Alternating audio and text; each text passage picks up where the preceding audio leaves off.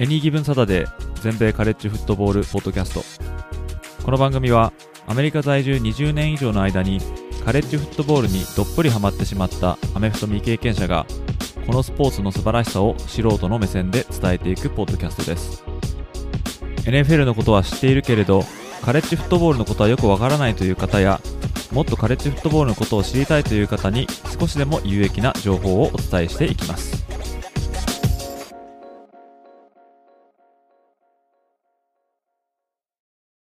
皆様ご機嫌いかがでしょうか？こちらは全米カレッジフットボールファンサイトを運営しておりますエニーギブンサタデーです先日アメリカでは NFL の頂上決戦である第57回スーパーボールが行われて、カンザシティチーフスがフィラデルフィアイーグルスを38対35で倒して、2019年度シーズンぶりの栄光を手にしました。まあ、私も家族と共に見ていましたが、まあ、ピザやチキンウィングにフライドポテトなど、まあ、ありきたりでお決まりのジャンクフードを食べながら、この試合を観戦させてもらいました。まあ、実は家族みんなで今回はイーグルスの応援をしていたんで、まあ、この結果にはちょっぴり残念でしたけども、まあ、お互いいい試合を見せてくれたので、えー、大変見応えはありました。これで一足お先に終わってしまったカレッジフットボールに続き、NFL のシーズンもついに終了ということで、現地でのスーパーボールの話題も、まあ、時期に沈下していくと思うんですけども、まあ、そうなればフットボール界はしばらくのオフシーズンに突入しますね。まあ、そんな感じでアメフトシーズンが終わってしまい、なんだか寂しい気分になっていると、まあ、そういう方がいらっしゃいましたら、まあ、カレッジフットボールではありますが、この Any Given Saturday のポッドキャストをチェックしていただけると、まあ、暇つぶしくらいにはなるのではないかなと思いますので、今回もお時間があればぜひご視聴ください。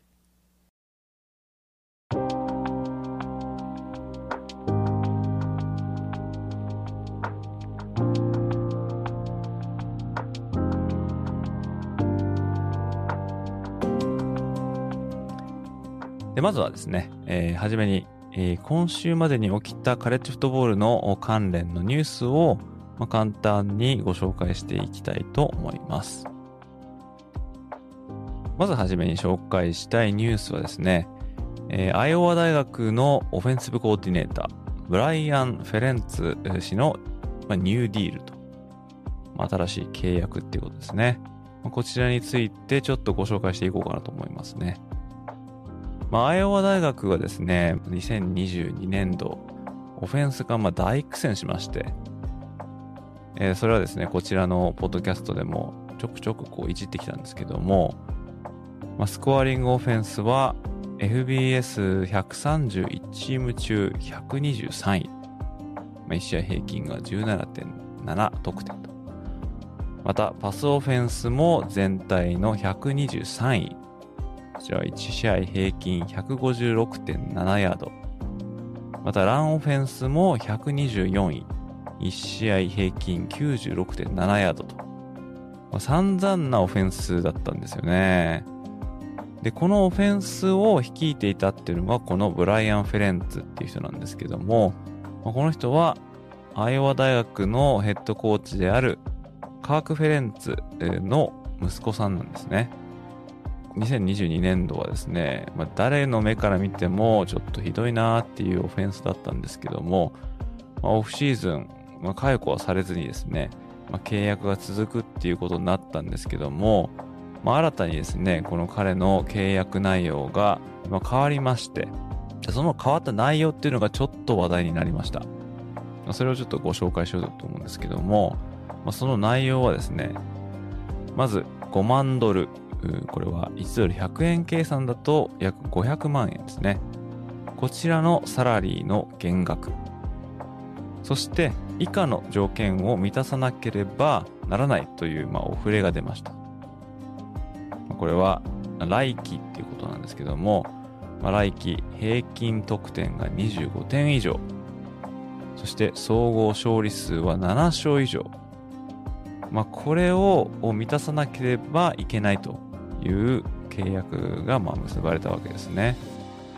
まあ、アイオワ大学はその今言ったみたいにしょぼいオフェンスの割に、まあ、強力なディフェンスのおかげで、まあ、過去2年間18勝を挙げることに、まあ、成功はまあしているんですけども、まあ、この25点以上を取らなければいけないと。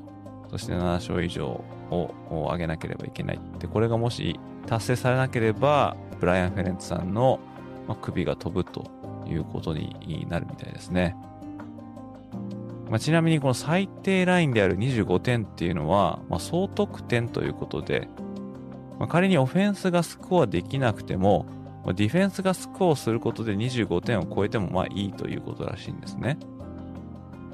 だからこの25点っていうのが、まあ、純粋にこのオフェンス、ってみれば、このブライアン・フェレンツ氏の、うん、まあ指揮するオフェンスで取らなくてもいいっていうですね、ちょっと微妙な内容でもあるんですけども、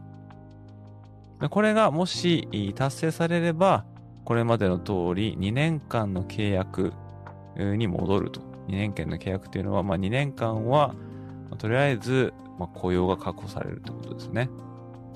で、まあ、ダメなら、まあ、解雇ということなんですけども。まあ、2020年度のアイオワ大学のオフェンスは、スコアリングオフェンスでビッグ10で2位、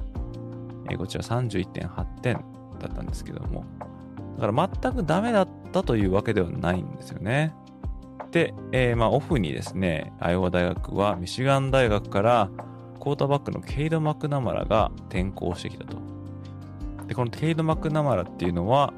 2021年にミシガン大学がビッグ10を制して、カレッジフットボールプレーオフに初めて出た時の先発クォーターバックだったんですね。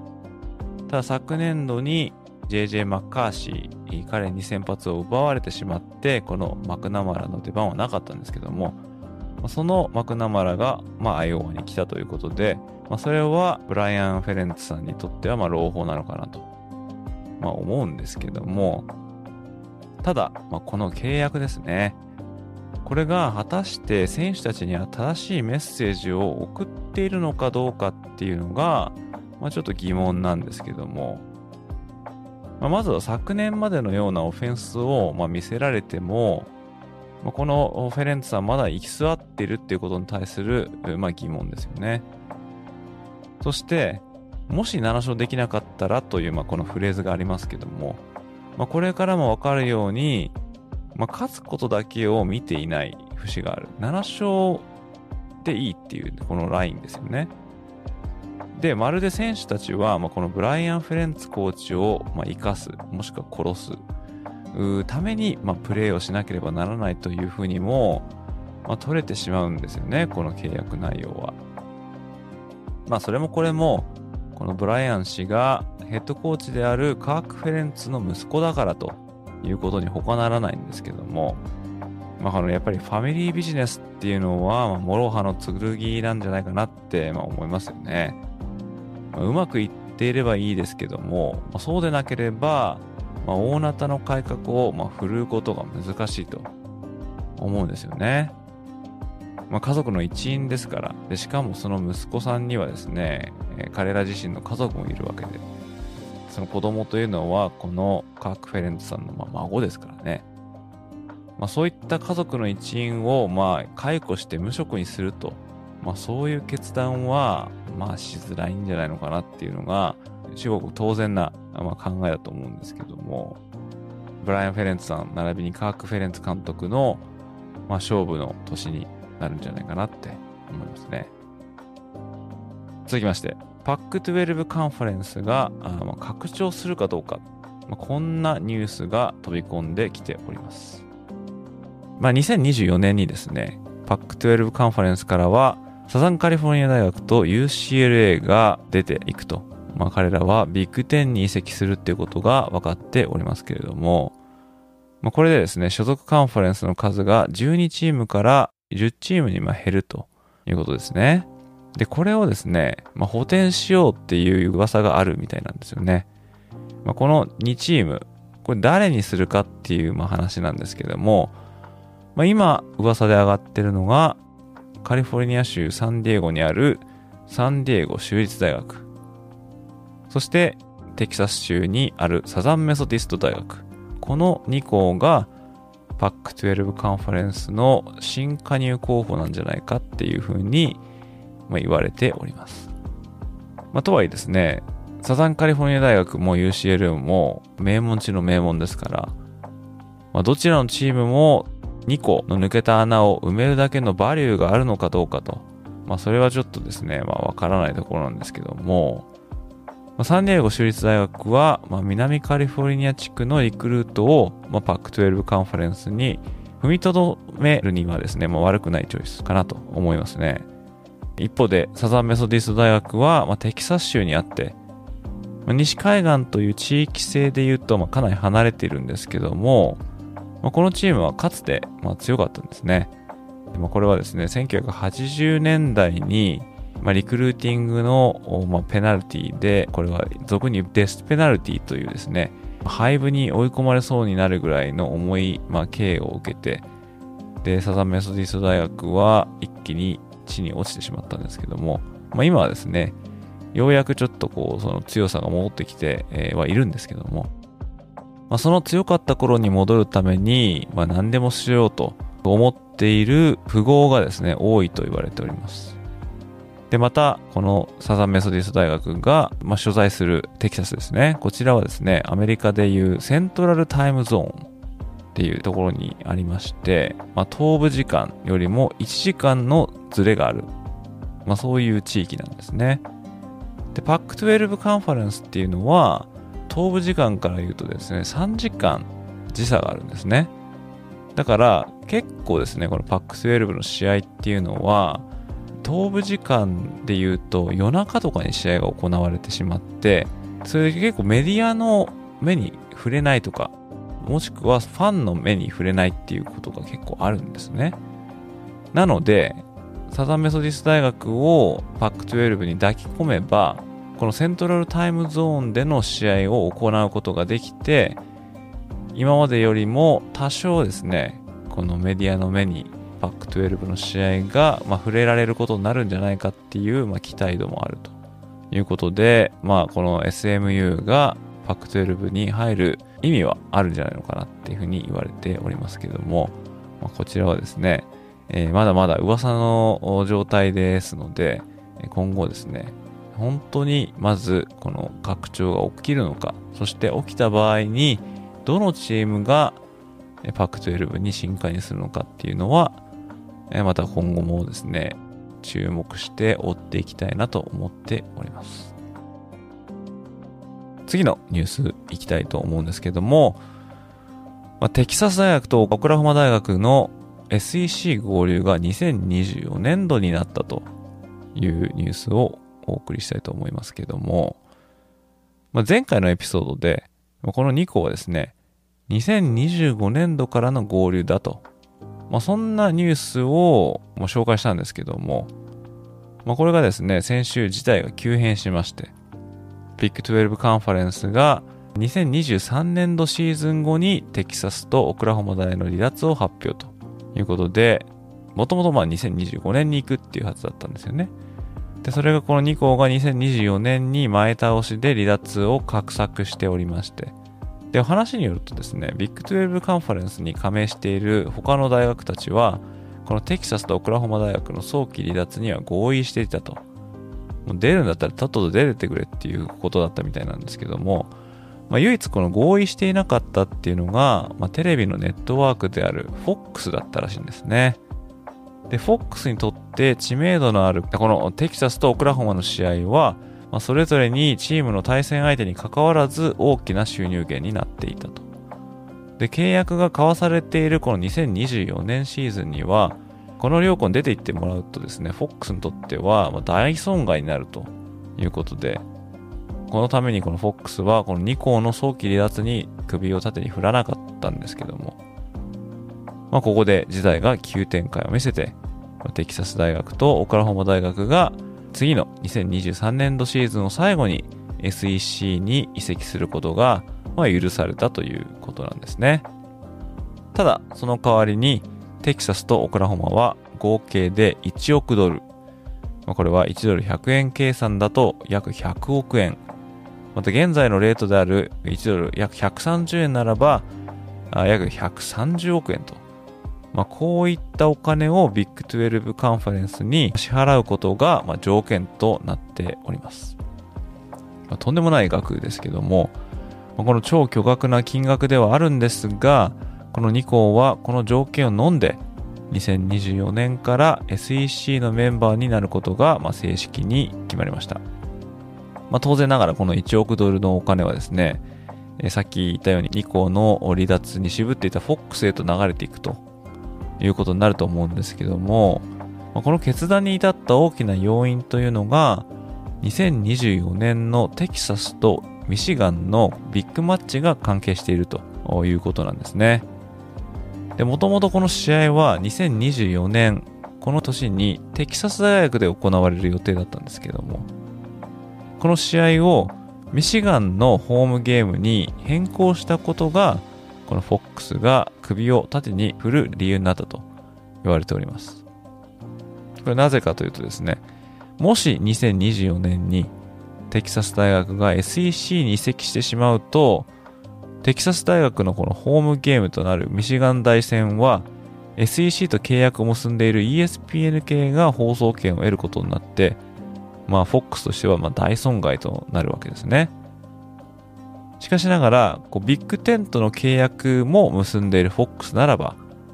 このテキサス大学対ミシガン大学の試合がミシガンのホームで行われれば、まあ、たとえテキサスが SEC に移ってしまったとしても、ミシガンのホームゲームの放映権を持っている FOX が、この試合をブロードキャストできるということになったと。まあ、これが、FOX が2校の離脱に合意するっていう一因となったというふうに言われております。まあ、ちなみにですね、来年からビッグ12には、シンシナティ大学、セントラルフロリダ大学、ヒューストン大学、ブリガム・ヤング大学、この4校がビッグ12カンファレンスに合流することになってまして、ということで、来たる2023年度、この1シーズンのみビッグ12カンファレンスは14チーム制度になって、2024年からは12チームに編成というふうになるということですね。まあ、チームのカンファレンス移籍にはですね、水面下で巨額のお金が動いてるっていうふうに言われてますけども、まあそれがですね、わかる一例と言えるんじゃないかなと思いますけれどもね。このテキサスとオクラホマ大学、ビッグ12で試合をするのは次のシーズンが最後ということになりました。続きまして SEC、こちらの2021年度の収入ですね。こちらが発表されたんですけども、これ先日発表されたこの時の収入、純利益ですね。こちらがですね、7億2180万ドルとなっております。でこれは1ドル100円計算だと約721億8000万円と。これだけのお金が SEC だけに入っていったっていうことですね。まあ、とんでもない金額ですよね。で、そのうち経費を除いた6億9859万ドル。こちらが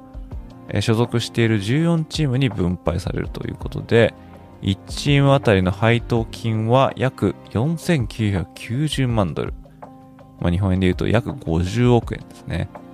もうカレッジのスポーツで50億円が、まあ、懐に入ってくるっていうことですね。まあ、想像を絶するとも言えると思うんですけども、ただですね、2020年度の純利益がですね、SEC は7億6440万ドルだったので、まあ、その時と比べるとですね、4000万ドルの減収となって、まあ、配当金も H チームあたり5400万ドルから、まあ、400万ドルの減額となったと。まあ、400万ドルっていうのは大体4億ですね。まあ、それでもですね、ものすごい数なんですけども、高額な配当金を SEC 所属チームが獲得するということに変わりはないんですね。で、これはタイトルを取ったジョージア大学と最下位だったバンダビルド大学が同じ配当金を手に入れるということにもなるんですね。まあ、これがですね、SEC に所属していることの大きな、まあ、利点と、まあ、言えることだと思いますね。まあ、フットボールに関してはですね、バンダビルド大学が SEC チャンピオンになるっていう姿は、まあ、ちょっとどうしても想像つきませんけども、まあ、彼らは彼らで SEC のメンバーとしていればいるほどお金が入ってくるっていうですね、日本の仕組みでは考えられないような、ね、仕組みになってるんですね。で、さらにですね、カレッジフットボールプレーオフに進出した、まあ、ジョージア大学とアラバマ大学、まあ、これ2021年度ですけども、彼らやボールゲームに出場したチームには、ま、そのインセンティブとしてさらに分配金が上乗せされるということになってます。でちなみにですね、先ほど紹介したように、2024年から参戦することになっているテキサスとオクラホマ大学。こちらの2校が今現在ですね、所属しているビッグ12カンファレンスの昨年度の純利益は4億2600万ドル。こちら SEC と比べるとま3億ドルほど少ないんですよね。3億ドルっていうのは300億円ですからね。ただ分配金はビッグ12チームが10チームしかいないので、まあ、1チームあたりは4200万ドル。これは42億円ですね。まあ、さっきも紹介した通りですね、SEC の1チームの取り分は50億ですから、それでもやっぱりちょっと少なくなってしまうと。ということでですね、テキサス大学とオクラホマ大学が参戦することでですね、SEC は2024年から16チーム編成となりまして、まあ、カンファレンスの取り分を平等に分けた場合はですね、まあ、1チームあたりの取り分が減るというのが、まあ、単純計算なんですけれども、しかしながらテキサスとオクラホマ大学が加入することで SEC のバリューがさらに上がって、また2024年からは ESPN と SEC は新たなメディア契約を結んでおりますので、まあ、むしろ利益は上がると言われておりますね。まあ、そういうことでですね、SEC 強いチームがいっぱいいますけども、まあ、強いものがもしくは儲かるものだけがどんどん利益を得ているというですね、まあ、英語でいわゆるリッチゲッツリッチャー、まあ、そんな状態がですね、今後もしばらく続いていきそうですね。といったところが今回ご紹介しようかなと思っていたニュースですね。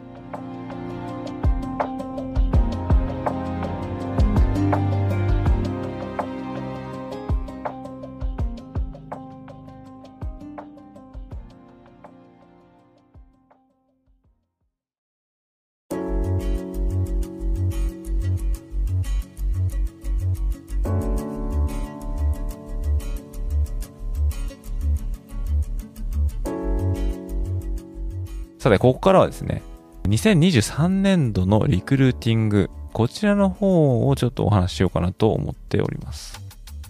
まあ、リクルーティングっていうのはチーム育成においてはですね、非常に重要な位置を占めております。まあ、リクルーティングっていうのは、まあ、高校生をま勧誘するっていう一連の活動のことですね。ま個人的にはですね、そこまでこのリクルーティングの話に一喜一憂したくはないんですけども、リクルーティングに関しては、ポッドキャスト、こちらのエピソードのシャープ24とシャープ25で、まあ、詳しく話しておりますので、もし興味がある方はですね、そちらの方をぜひ聞いていただきたいと思うんですけども、まあ、ここではですね、2023年度に入部予定の選手のこのリクルーティング事情、こちらを簡単におさらいしていこうかなと思っております。まあ、チーム育成のためにですね、このリクルーティングっていうのは必要不可欠なものでして、まあ、もちろんですね、在校生を育て上げるっていうことは、まあ、当然重要なんですけども、そのポテンシャルの高い選手をなるべく多くチームに引き寄せていくっていうのも非常に重要なことなんですよね。そんなですね、リクルーティングなんですけども、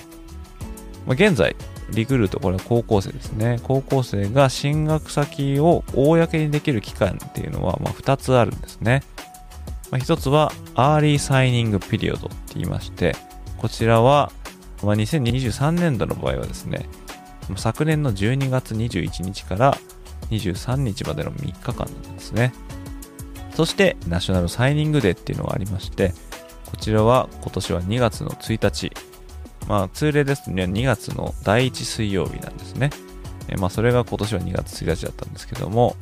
こちらがナショナルサイニングデーの初日で、4月の1日まで、約2ヶ月間ですね、高校生が進学先を決めて書類にサインすることができるっていう、こういう期間が、まあ、設けられております。まあ、かつては2月の National Signing Day のみだったんですね。ただ2017年に Early Signing Period が新たに設けられましたでこれはですねもうすでに行き先を決めてしまっている高校生たちが2月まで待つのは嫌だということで、早くこの活動に終止符を打ちたいということで、まあ、12月の3日間だけこのサインをしてもいいよっていう機会がま設けられたんですね。まあ、でもですね、現在はですね、そのほとんどの高校生リクルートがこの12月の時点で進学先をま公表してしまって、まあ、今までですね、2月のこの National Signing Day っていうのは非常に大きなイベントの日として取り上げられていたんですけども、この Early Signing Period で9割ぐらいの選手がですね、もう行き先を決めてしまっているということで、このナショナルサイニングデーの存在感がま薄れるという、まあ、そんなですね、状況になってるんですけども、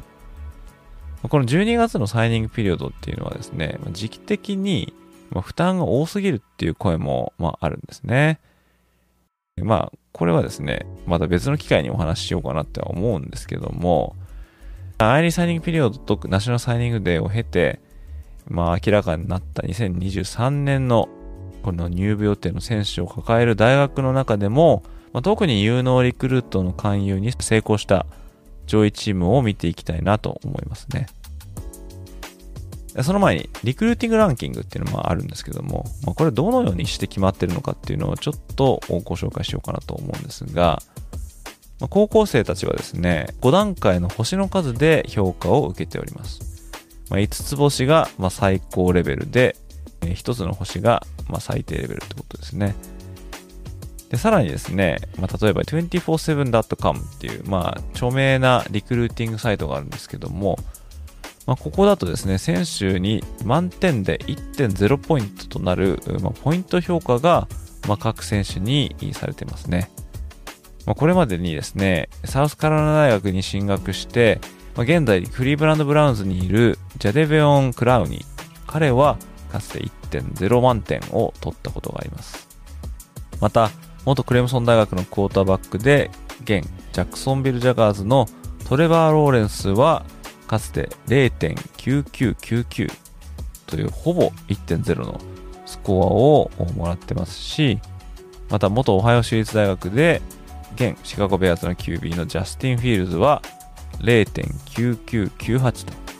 まあ、そういう評価を受けてるんですけども、まあ、こんな感じでですね、星の数、そしてそのポイントの数、まあ、こんな感じで評価の高い選手を、まあ、多く抱えれば抱えるほどそのチームのランキングはま上がっていくということなんですね。でその合計ポイントで、ま、ランキング付けされているっていうのが、ま、現在のこのリクルーティングランキングの仕組みとなってますね。で、まあ、それを受けたですね、2023年度のリクルーティングランキングトップ10。こちらをま紹介していきたいと思うんですが、まあ、こちらのランキングは 247.com こちらのランキングとデータを使用したものになっております。1位はアラバマ大学ですね。昨年は2位だったんですけども、ランキングを1個上げてますね。2位は昨年優勝したジョージア大学。一昨年は3位。3位はテキサス大学。5位からランクアップ。4位はオクラホマ大学。彼らは8位からのランクアップですね。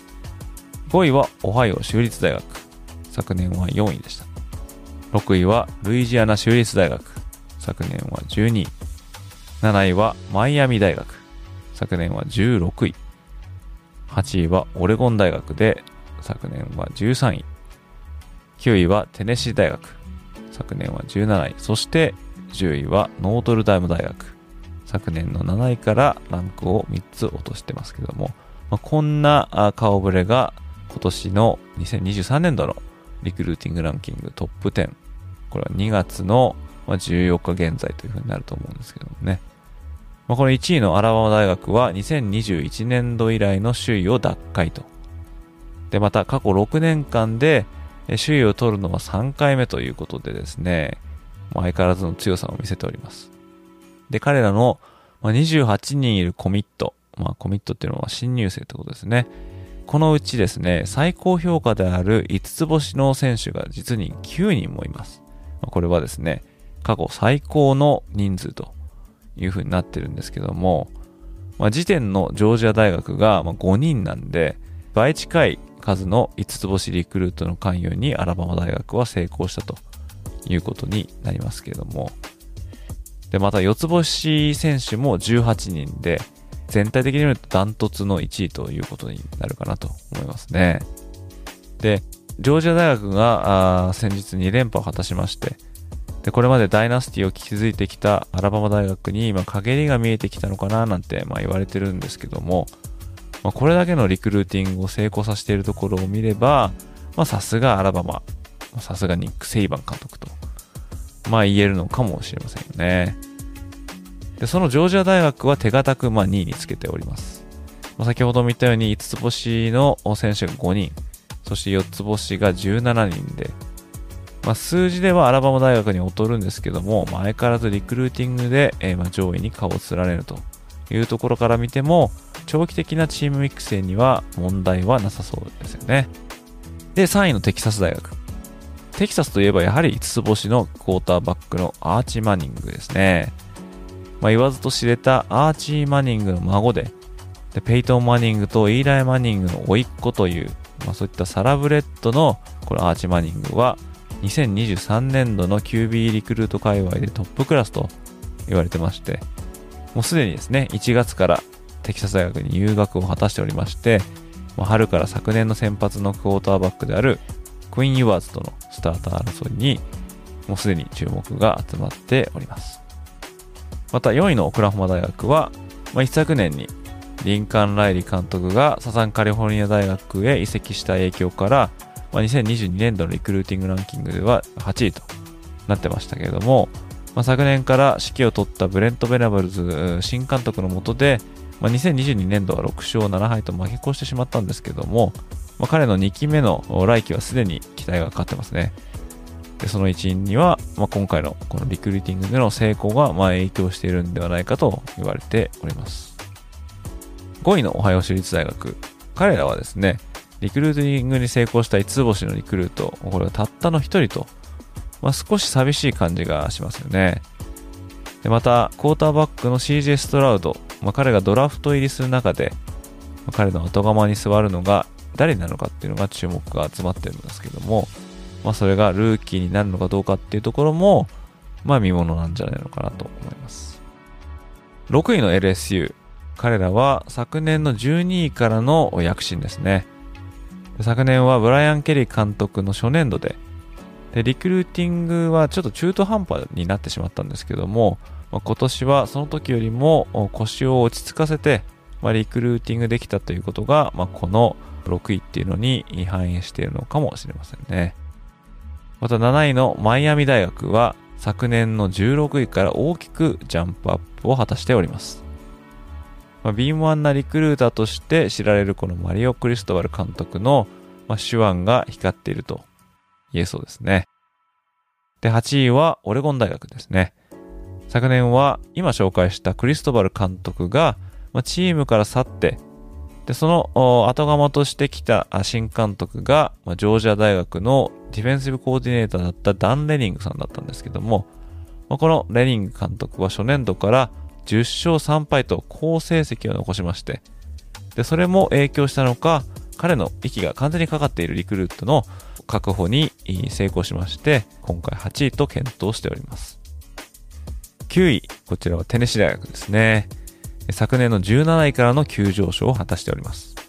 やはり大きいのは、ジョシュ・ハイペル監督指揮下で昨年大躍進して、まあ、古豪復活ののろしを上げたことだと思いますね。昨年は11勝2敗で、まあ、一時は全米ランキングで首位にも立ったってこのテネシー大学がですね、このシーズンを受けてリクルーティングでも躍進しているということが言えると思います。そして10位は名門のノートルダム大学ですね。まあ、一昨年先にも紹介した通り、ブライアン・ケリー監督がチームを去って、で若武者マーカス・フリーマン監督が指揮を取ることになりました。まあ、一時はリクルーティングランキングでトップ3に食い込む勢いを見せ、結果的には5つ星リクルートが1人もいなくなってしまったんですけども、4つ星選手を20人も抱え込むことに成功しております。でちなみにこの4つ星20人っていうのは、まあ、他のどのチームよりも多い数字となってますね。で、この10位のノートルダム、この下にはですね、まあ、クレムソン大学とか、サザンカリフォルニア大学、ペンシルバニア州立大学、フロリダ大学といった名門が名を連ねております。でこの12位のサザンカリフォルニア大学ですね。こちらには5つ星が2人で4つ星10人と、まあ、いう勧誘に成功しましたけども、うんまあ、それ以外は思いのほか伸びていないというのがちょっと気になるところですね。で、また、昨年いきなりリクルーティングランキングで1位に躍り出たテキサス A&M 大ですね。えー、彼らは今年15位に急降下してしまいました。で昨年はですね、8人もの5つ星選手を入部させたんですけども、まあ、今年はたったの2人と。でしかも昨シーズン後にはですね、テキサス A&M 大学からは25人もの選手が転校するためにチームを離れていってしまったと。しかもですね、そのうちの7人がその2022年度リクルーティングクラスの1年生だったということなんですけども、まあ、昨年の5勝7敗と散々だった戦績が影響していると見るのがま自然ですよね。リクルーティングに非常に長けると言われるこのジム・フィッシャー監督なんですけども、いくらリクルーティングで成功しても、このフィールドで結果が出ないっていうところに、ちょっと黄色信号が灯ってるんじゃないのかなっていう思いもしますね。で、また、昨年ビッグ10を2連覇して、2年連続カレッジフットボールプレーオフに進出したミシガン大学が、リクルーティングランキングで18位というのもちょっと気になりますよね。で、5つ星は0人、4つ星も10人と、まあ、非常に少なめで、えー、半分以上は三つ星選手しか、まあ、リクルートできなかったんですね。で、それで言うとですね、まあ、ビッグ10のチームですね、まあ、このミシガン大学も含めて、リクルーティングで獲得できた5つ星の選手っていうのは、このビッグ10カンファレンスチーム全部見てもたったの1人なんですよね。これはオハイオステートのワイドレシーバーのブランドン・アイニスっていう高校生なんですけども、ちょっと寂しい気がしますよね。全部もう SEC チームに持ってかれちゃったっていうところが見えてますけども。で、またこのビッグ10以外でもですね、ちょっと注目したいっていうのは、ディオン・サンダース監督就任で注目を浴びる、まあ、コロラド大学かなと思いますね。で、このコロラド大学、昨年のリクルーティングランキングは47位だったんですね。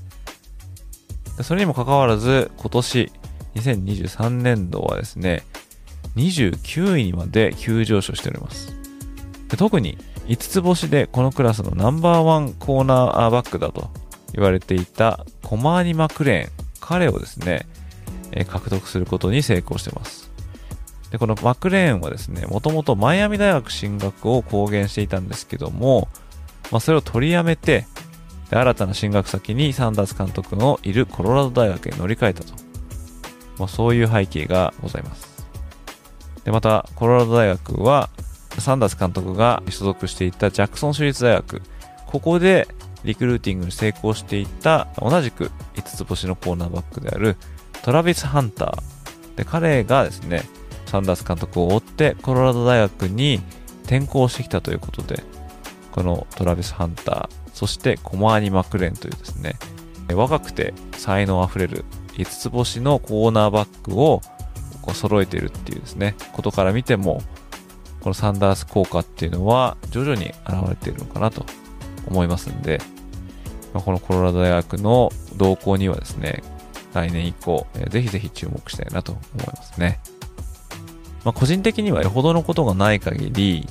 高校生リクルートを個人で追うことはしてないんですよね。その理由はですね、まあ、そこまで手が回らないっていうのもまああるんですけども、あとは大学に来て、あれ？みたいな選手がですね、まあ、いることも、あるからなんですよね。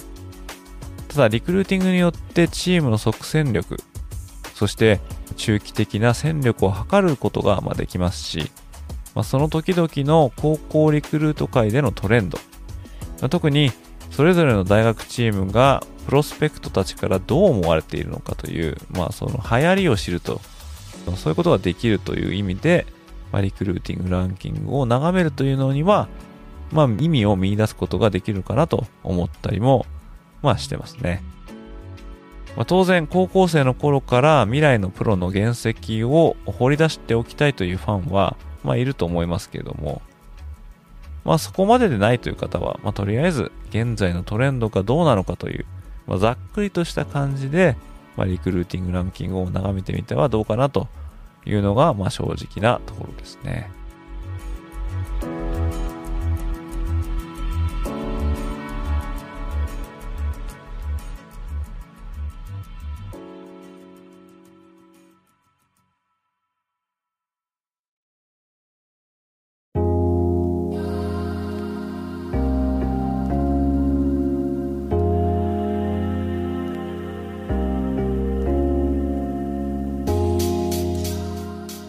まあ、次はですね、ペイングの質問箱に寄せられた質問にま答えていくということをしていこうかなと思いますね。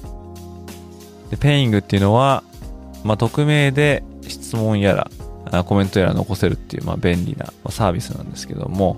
まあ、ちょっと何度もね、お先に言ってるんですが、このペイングの方がですね、ちょっとなんか問題があったみたいで、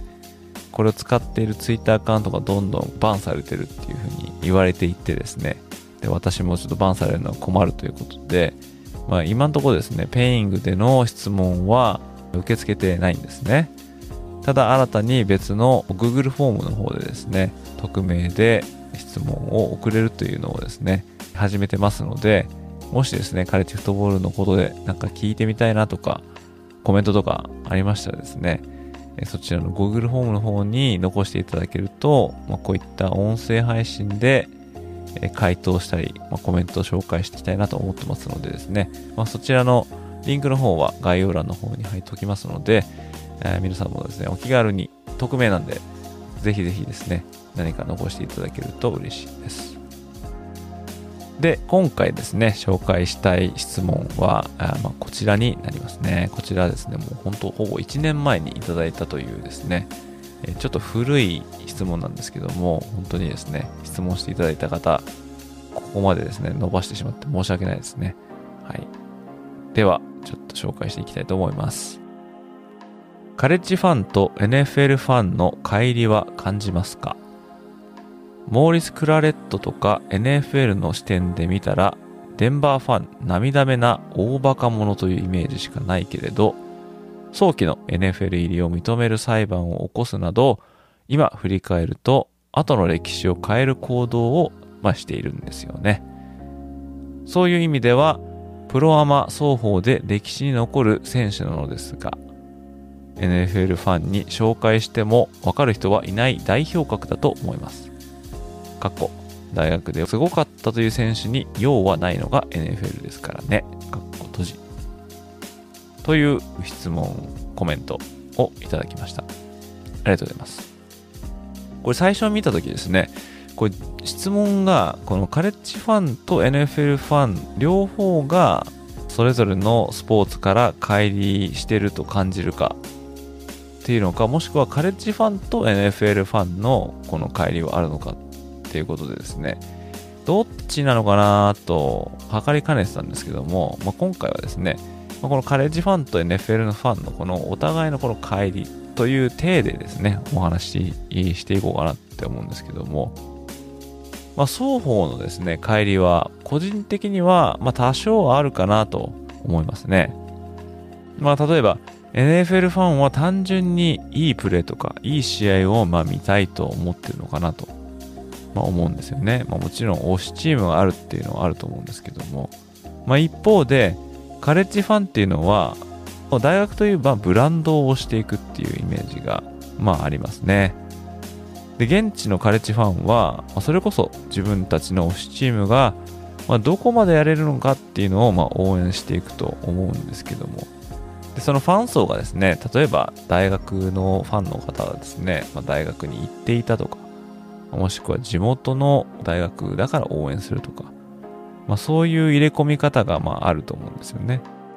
で、NFL ももちろんですね、フランチャイズっていう手を引いてますので、まあ、例えばニューヨークの近くにいればニューヨークジャイアンツもしくはジェッツのファンになるとか、まあ、そういうロケーション縛りのものはあると思うんですが、その個人的なつながりとしてはですね、特に大学の卒業生としてみれば、当然母校を応援するっていう風になる、その気持ちっていうのは、えー、まあ言ってみればパーソナルっていうんですかね、えー、そういう気持ちになると思うので、その熱量とか、まああとは、まあ、どこを見ていくかっていうところで、多少の両方のファンの乖離はあるような気がするんですけども、で、また国内のカレッジファン、まあ、こちらの方はどうかというとですね、まあ、これは個人的な感覚でしかないんですけども、まあ、カレッジ選手で将来誰が NFL でやれるのかっていうのを見定めて、まあ、お互いしている感じが、まあ、ちょっとするんですよね。だその見方がですね、例えばどこどこの大学どこどこの大学がやって面白かったんじゃなくて、どこの大学のこの選手は次のドラフトでこの順番で取られるんじゃないかとか、この大学のこのラインバッカー、うちの選手、うちの選手っていうのは NFL ですね、の推しチーム、こちらに欲しいな、みたいな、まあ、そういう見方をされてる方も、まあ、少なくないんじゃないかなって思いますね。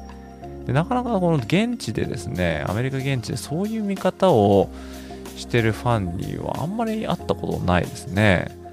そのもちろんそういう話みたいなのはね、あのテレビとかで出てると思うんですけども、でもファンがね、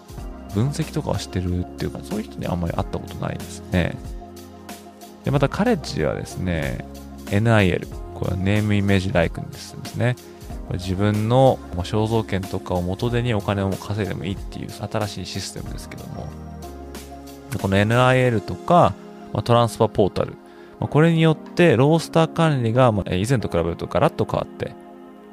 まあ、全体を見る場合には、まあ、この状況を危惧する人は、まあ、いたとしても、まあ、ファン自体はですね、自分のチームが強くなりさえすればいいと。まあ、そういう流れは、まあ、あるような気がするんですよね。まあ、例えば、トランスファーポータルでどんどんどんどん転校していくっていう、この、まあ、流れですね。まあ、自分が入部したんだったら、その大学で、最後まで全うしなさいよっていうような意見も、まあ、ないことはないんですけども、まあ、一方で例えばあるチームを応援していたとして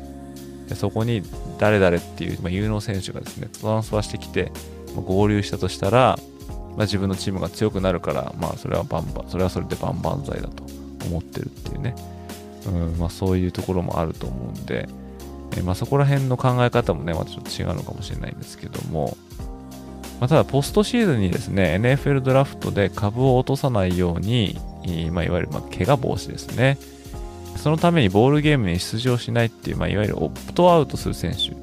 まあ、これが増えている現在の流れに苦言を呈するっていう、まあ、論調は、まあ、あるにはあるんじゃないかなと思いますね。まあ、ただ、NFL とカレッジを同時に応援しているっていう人も、まあ、それなりにいるんで、だぶっちゃけて言うとこの2つのファンの層が相入れないというような状況ではないのかなっていう気はしますね。まあ、ちょっとですね、質問にちゃんと答えられたのかどうかってちょっとわからないんですけども、ちなみにですね、この質問にあったこのマウリス・クラレットっていうんですね、この彼のことを知ってる人いますかね？この彼はですね、2002年にオハイオ州立大学が全米制覇した時のランニングバックなんですね。で、この当時1年生だったんですけども、それにもかかわらず、センセーショナルな活躍で、チームの優勝に大きく貢献したっていう、まあ、選手だったんですけれども、ただフィールド外でたびたび問題を起こしまして、で2003年シーズンには、まあ、謹慎処分を食らって、まあ、結局フットボール部を退部ということになって、まあ、独自に NFL 入りの道を探るんですけども、まあ、当時1年生だったクラレットですね。えー、ドラフト入りするにはですね、高校卒業してから3年経ってなきゃいけないっていうルールが、まあ、ありまして、クラレットにはですね、早期ドラフト入りする資格がなかったんですね。で、そこで彼はこの NFL のルールに挑戦しまして、まあ、裁判を起こしてこのルールの撤廃をまあ訴えたんですね。ただ、これが失敗しまして、まあ、結局2004年のドラフト入りは不可能になったということで、2003年はですね、もうすでに大学を追われてしまったので、まあ、プータローだったわけですね。で、その2004年のドラフトにも入れないということで、結局、入れたのが2005年のドラフトなんですね。でもこれはですね逆を言うとですね2003年と2004年のこう2年間実戦からま離れてしまうということにつながりまして、まあ、これが大きなネックとなりましたで2005年に参加した NFL のスカウティングコンバインでは、まあ、軒並み数字が残念なものしか残せずですね、まあ、スローモーションという意味のスローモなんていうですね不名誉なあだ名をつけられる、えー、てしまうなとしてしまいましたで、また、オハイオ州立大学で問題を起こして退部となってましたので、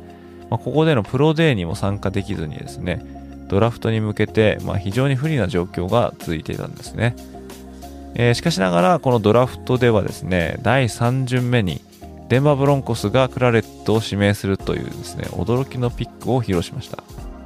で、2年間のブランクがありながら、まあ、3巡目というですね、かなり高順位での指名にはですね、まあ、賛否がま湧き起こったんですねでそして迎えたトレーニングキャンプなんですけども、まあ、明らかにクラレットもう体が絞れていないということがですね、まあ、体型見てもですね、えー、ま明らかだったんですねでそしてブロンコスでも、まあ、コーチ陣とうまくいかずでプレシーズンゲームには結局1試合も登場せずですね、まあ、リリースされてしまうんですねただ彼を取得するっていうために手を挙げたチームは結局現れずえー、そのまま NFL に二度と戻ってくることはありませんでした。で、その後ですね、まあ、先にも言った通り NFL を相手でって、えー、起こしたこの訴訟費、100万ドルの負債を抱えて、で、また周囲の大人にも恵まれずにですね、転落人生を送る羽目になってしまいます。そして2006年には強盗事件を起こして逮捕されて、刑務所送りにまでされてしまうんですよね。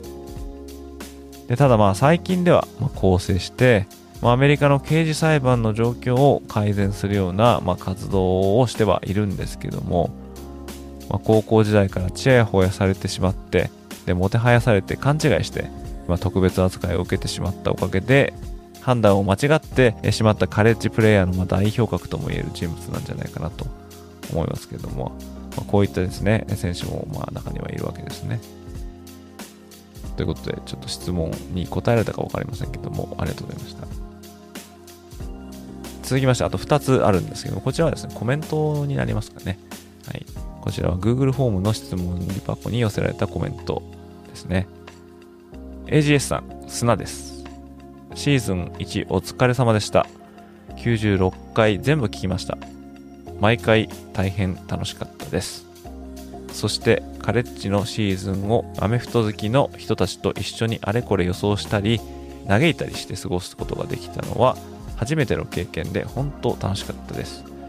AGS さんのおかげですありがとうございましたシーズン2も待ってます今年はノートルダムにチャンスがあるかもしれないのでさらに楽しみですというコメントいただきました、えー、菅さんありがとうございます菅さんはね、えーと結構コメントを寄せていただきまして、まあ、実は、まあ、次に必修を紹介するのも砂さんなんですけども、そう、シーズン、今ですね、聞いていただいているこのエピソードは、まあ、実はシーズン2の第2話目っていうことなんですけどもね。ですね。あともうちょっとでね、100話目いきますね。100って聞くとちょっとなんか、ああ、よくここまで来たなっていう、まあ、感じがしますよね。はい。100回目のね、エピソードはちょっと、いつもと違う話をしようかなっていうふうに、まあちょっと思ってるんですけども、まあそれもこれもですね、聞いていただいてる皆さんのおかげだと思ってます。ありがとうございます。そして2個目のこの砂さんからの、えー、コメントですね。AGS さん、こんにちは、砂です。2022年シーズンもあっという間でしたね。私の今シーズン最も印象に残った場面は、まだシーズン前にブライアン・ケリーがノートルダムを去って選手たちがロッカールームで戸惑っていた時次期ヘッドコーチとしてマーカス・フリーマンが登場した瞬間です。やってやろうぜ。俺たちならできるんだ。とコーチを取り囲んでみんな生き生きして結束した瞬間でした。あれこそ学生スポーツの良いところでしょうシーズン当初はつまずいたものの最後はボールゲームでも勝利で締めくくり来年もフリーマンヘッドコーチのもとノートルダムにはナショナルチャンプを目指してほしいものです。えー、誠実な人柄ゆえか、リクルートも順調そうなので期待しています。ところでリクルートといえば今年最大の目玉であるマニング君の進学先は決まったのでしょうか？AGS の情報網で知り得た最新情報を教えてください。よろしくお願いいたします。というコメントですね。ありがとうございます。でこのノートルダム大学のね、このシーンですね。このブライアン・ケリーっていう人がですね、こう本当に寝耳水みたいな感じでですね、LS に出てっちゃったんですね。でこれで、まあ、ちょっと監督もいなくなっててどうしようって時に、当時ディフェンシブコーディネーターだったマーカス・フリーマンさんがですね、こうサプライズで現れて、俺が次期コーチだみたいな感じでですね、それで選手たちがわっとこう湧くっていうシーンがまあありましてですね。まあこのマーガス・フリマさん若いんで、ま、確か36、7とかだったと思うんですけども、まあ、そういう選手たちの目線にもうちょっとこう寄って喋っていけるっていう、まあそういう指導者みたいで、リクルーティングでもですね、もうこれ砂さんも言ってましたけども、結構成功してて、まあこれはね、さっき話しましたけども、2023年度のランキングでも10位というふうになってますけどもね。えーまあ、ノートルダム大といえばですね、オフェンシブコーディネーターのトミー・リーさんっていうのがですね、アラバマ大学の新しい OFC に就任するということで、まあ、出てってしまって、ユタ大学のオフェンシブコーディネーターに決まりかけてたんですけども、まあ、この彼がユタ大学に残留するっていうことをま表明したみたいで、で未だにですね、オフェンシブコーディネーターが決まってないんですが、まあ、名門ノートルダム大学優勝先生に絡めるぐらいでね、戦力をつけて、また2023年度もですね、沸かしてほしいですけども。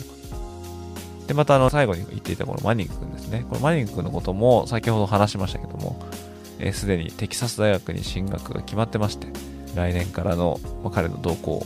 非常に気になるところだと思いますね。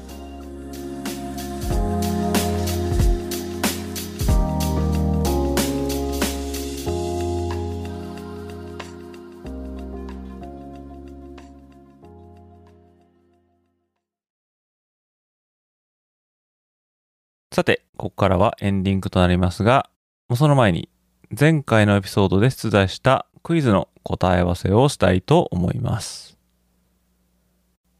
前回出題したクイズがどんなものだったかというと、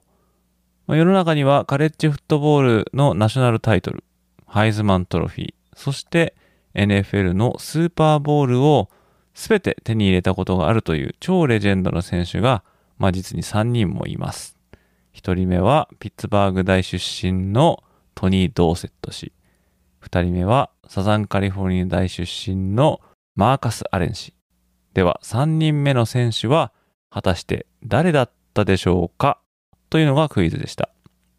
そして答えは元ミシガン大学のコーナーバックチャールズ・ウッドソン氏でした。ウッドソン氏が所属していたミシガン大が1997年に全米チャンプになると、その同じ年、1997年にウッドソン氏はディフェンス選手として初のハイズマントロフィー受賞者になります。その後、プロ入りしたウッドソン氏は2010年に所属していたグリーンベイパッカーズの一員としてロンバルディトロフィーを獲得とまあいうことで、今のところこの3冠を成し遂げた最後の選手がこのミシガン大出身のチャールズ・ウッドソン氏ということになっております。ちなみに先日惜しくもスーパーボールで負けてしまったフィラデルフィア・イーグルスにはアラバマ大学出身のワイドレシーバーデバンテ・スミスが所属していますが彼は2020年度にナショナルタイトルとハイズマントロフィーを獲得しておりもしチーフスに勝ってスーパーボールを制覇していたとしたらまあ、彼が4人目のその偉業を達成した選手と、まあ、なっていました。まあ、彼の他には、2019年にルイジアナ州立大学のメンバーとしてナショナルタイトルとハイズマントロフィーを獲得した現シンシナティ・ベンガルズの QB ジョー・バローにも今後この3冠を成し遂げる可能性があります。また、元アラバマ大学のランニングバックで2015年度のナショナルタイトルを取ってハイズマントロフィーも獲得した現テネシー・タイタンズのデリック・ヘンリー。さらには2013年にフロリダ州立大学で全米優勝を果たしてハイズマントロフィーを獲得した現ニューオーリンズ・セインツのジェーミス・ウィンストン。まあ、彼らにもその可能性があるということができると思います。ということで今年のスーパーボールはカンザスシティチーフスの優勝で幕を閉じました手に汗握る展開でしたがいろいろ勝因や敗因があるにせよまあやっぱりすごかったのはチーフスのクォーターバックである、まあ、パトリック・マホームズでしたね、まあ、彼は足首の怪我を再発させてしまうんですけども、まあ、それを克服して素晴らしいプレーを見せてくれました、まあ、そんなマホームズは今年 NFL の MVP を受賞してこのスーパーボールでもゲーム MVP を獲得。現在の NFL QB 界隈では、まあ、絶頂期にある QB と言えそうですよね。しかも彼はまだ27歳ということで、また GOAT と呼ばれたトム・ブレイディがいよいよ引退して、このマホームズが NFL の顔として今後も長いこと活躍しそうな勢いです。ところでそのマホームズは大学時代、テキサス工科大学でプレーしたということは以前のポッドキャストでもご紹介いたしました。同校の OB であるクォーターバックのマホームズがスーパーボールを2度も獲得したことはテキサス工科大学としても嬉しさはひとしおだったことだと思います。といったところで突然ですがここでクイズです。先日のスーパーボールが57回目だったということでスーパーボールで優勝した先発 QB も57人いたことになります。当然先にも紹介したマホームズやブレイディのように複数のスーパーボールを獲得した選手もいるわけですけども、まあ、そんなスーパーボールに優勝した先発 QB を最も多く輩出した大学は果たしてどこでしょうかこれが今回のクイズです当然ブレイディやマホームズは複数回の優勝を達成していますがこれは全て1人と数えることとしますヒントはこの大学から3人のクォーターバックがスーパーボールの先発 QB として優勝を果たしておりますこれをネットで調べずに分かった方はかなりのカレッジフットボールマニアなのではないかと思いますので皆さんぜひ考えてみてください。ということで今回はここまでとなります。ここまでご視聴いただきありがとうございました。また次回のエピソードでお会いいたしましょう。それでは失礼いたします。